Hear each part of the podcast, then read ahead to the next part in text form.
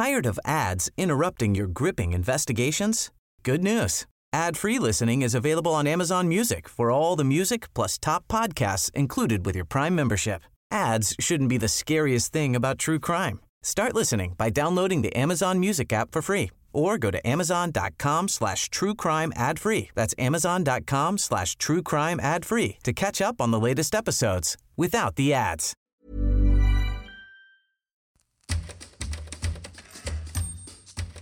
Welcome to Australia on this day. My name's Michael Adams, and today we're going back to Saturday, the 26th of July, 1919. That was the day that a forgotten boxing champion won the Australian flyweight title at the Sydney Stadium, and it was a crown that he'd never relinquish. George Mendies was born on the 14th of June 1899 in Pyrmont in Sydney. This was a time when Australia was anti Semitic and moving to a federation that was going to enshrine the White Australia policy in legislation. That makes me think that childhood was tough for George because he was the brown skinned son of a Jewish Portuguese father and a Chinese mother. Making things even harder, his mum died when he was two, though his father would remarry a Portuguese born woman a few years later.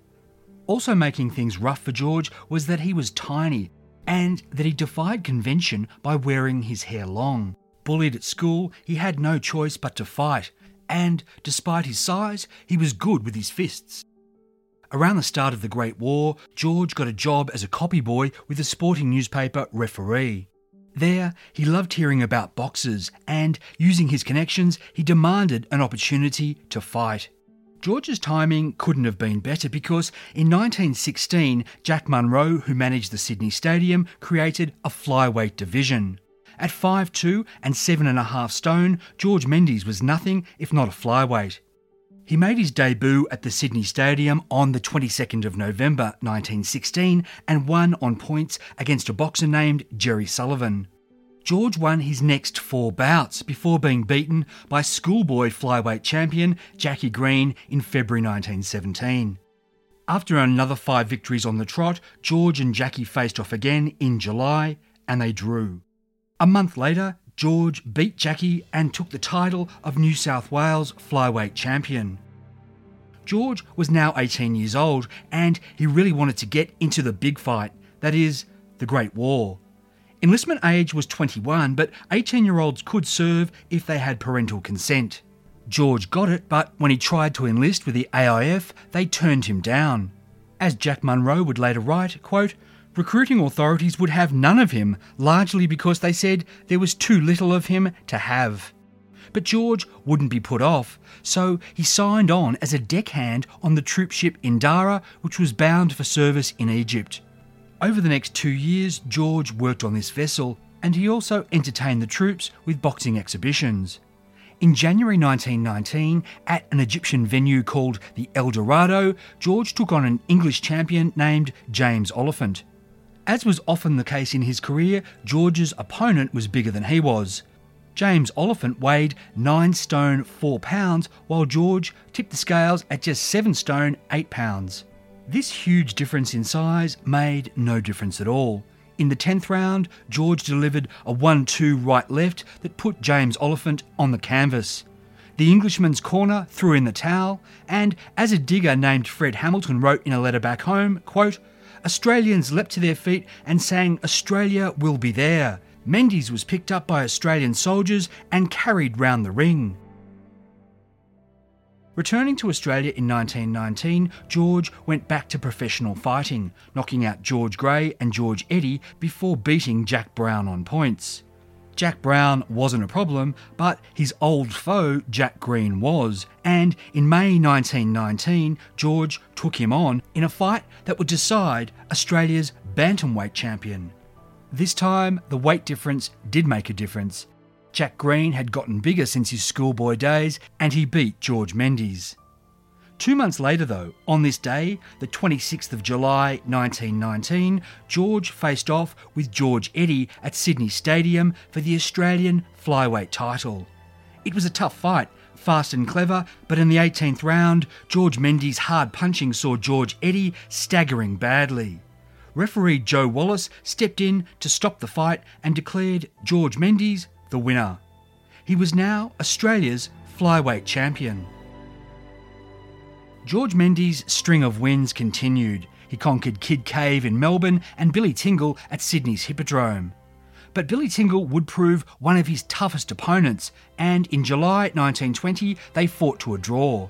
Here's how one newspaper writer described this epic battle.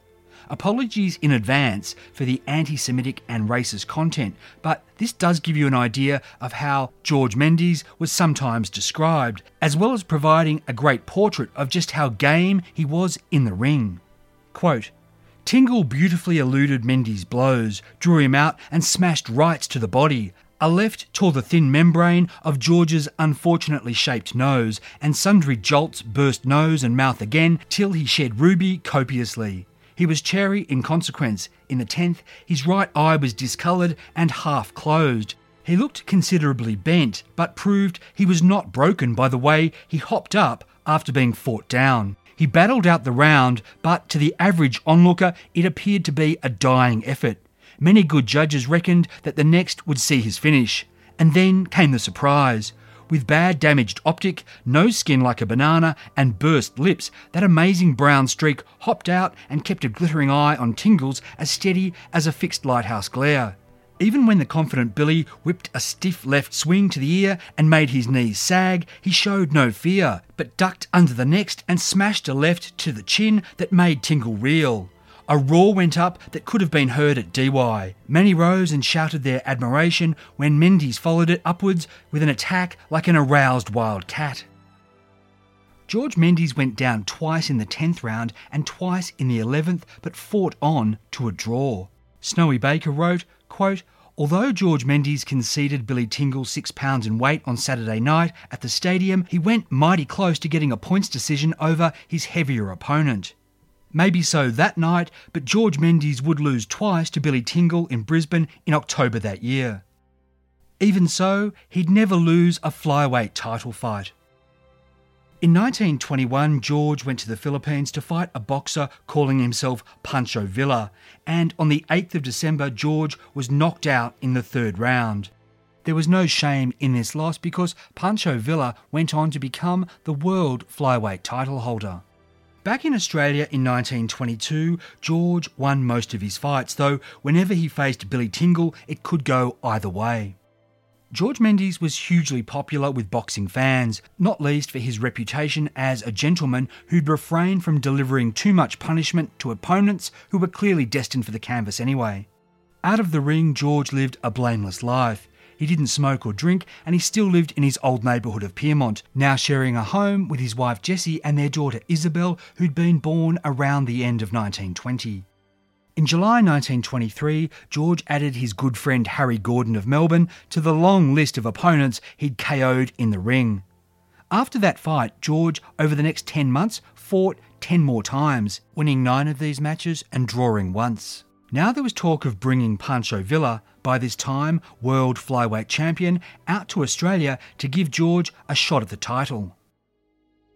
After a Melbourne fight on the 4th of April 1924, George had no fight scheduled, and with his wife Jessie sick, he didn't train.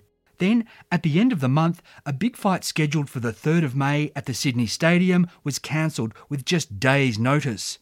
Jack Munro asked George Mendies for a favour would he take on his friend Harry Gordon this Saturday night as the headline fight at the stadium? George said no to this replacement fight because it was short notice. He was out of condition and he was worried about Jessie, who looked like she might have to go to hospital. Then George learned that Harry really needed the money because his wife was pregnant. So George agreed to the fight. He crammed in as much training as he could in the few days left to him, but there was only so much he could do. George was still having serious second thoughts on the Saturday. His wife Jessie didn't want him to fight, and even his trainer said he should cancel. George didn't feel like he could. The newspaper ads had been printed and tickets were being sold. Here's that day's Daily Telegraph quote, George Mendies will be seen in action again at the stadium tonight the flyweight champion, is one of the phenomenons of the modern ring, and tonight he will meet just the man to try his speed and science. This is Harry Gordon, one of the toughest men of his weight in Australia. As George wasn't in top condition, his strategy in the fight would be to try to overwhelm Harry Gordon quickly. And for the first six rounds, he hammered his opponent. But Harry Gordon didn't go down, and as George started to tire, Harry landed more blows. When the 15th round started, George was ahead on points, and if he could hang on, he'd win. Two minutes and 10 seconds into this round, as he stepped away from a clinch, George misjudged his position and Harry landed a right on his chin.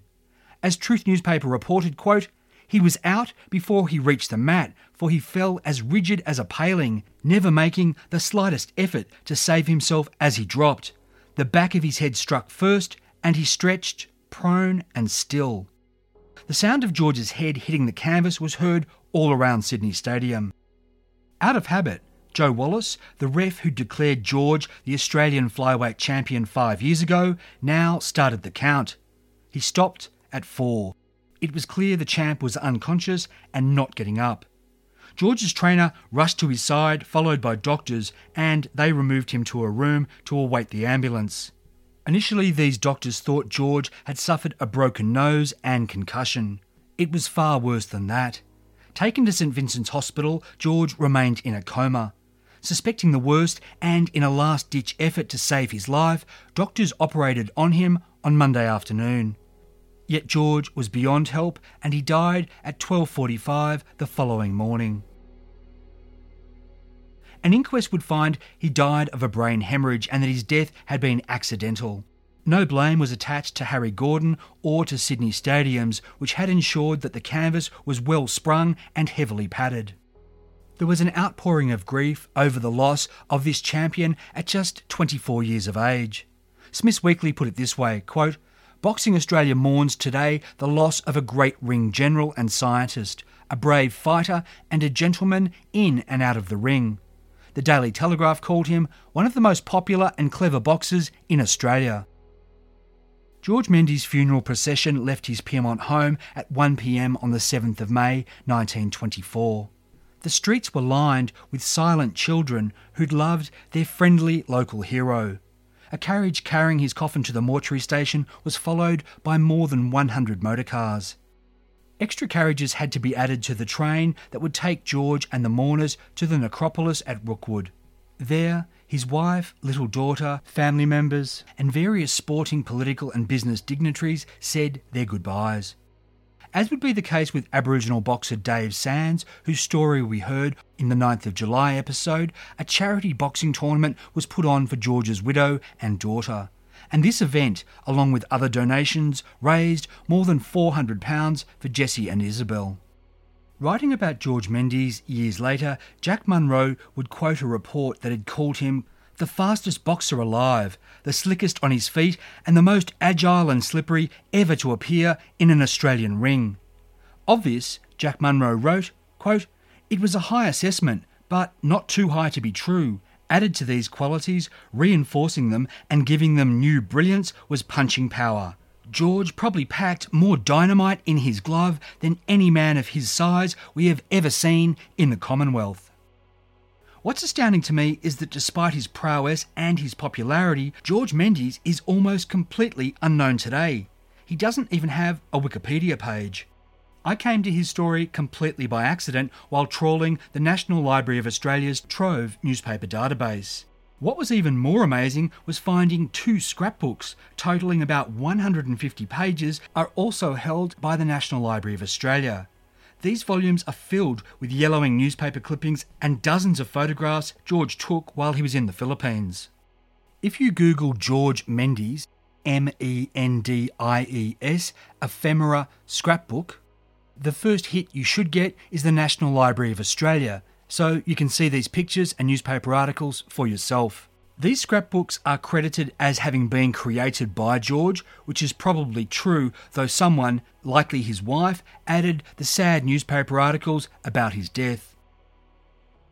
A final note Harry Gordon continued boxing for a few more years before he retired. His wife had that baby, and this boy would grow up to be one of Australia's most important newspaper reporters editors, and sporting figures. This Harry Gordon was a man whose efforts also saved thousands of Australian lives, and we'll look at his life in another episode of Australia on this day. I'm Michael Adams, and you've been listening to Australia on this day. Make sure you're subscribed to get every episode as soon as it's released. If you've enjoyed the show, I'd love it if you could leave a review and rating at iTunes or wherever you get your podcasts. And if you're after more tales from our fascinating history, check out my other show, Forgotten Australia. This podcast was produced in the Blue Mountains of New South Wales on land traditionally owned by the Darug and Gundungurra people. Thanks for listening and catch you tomorrow.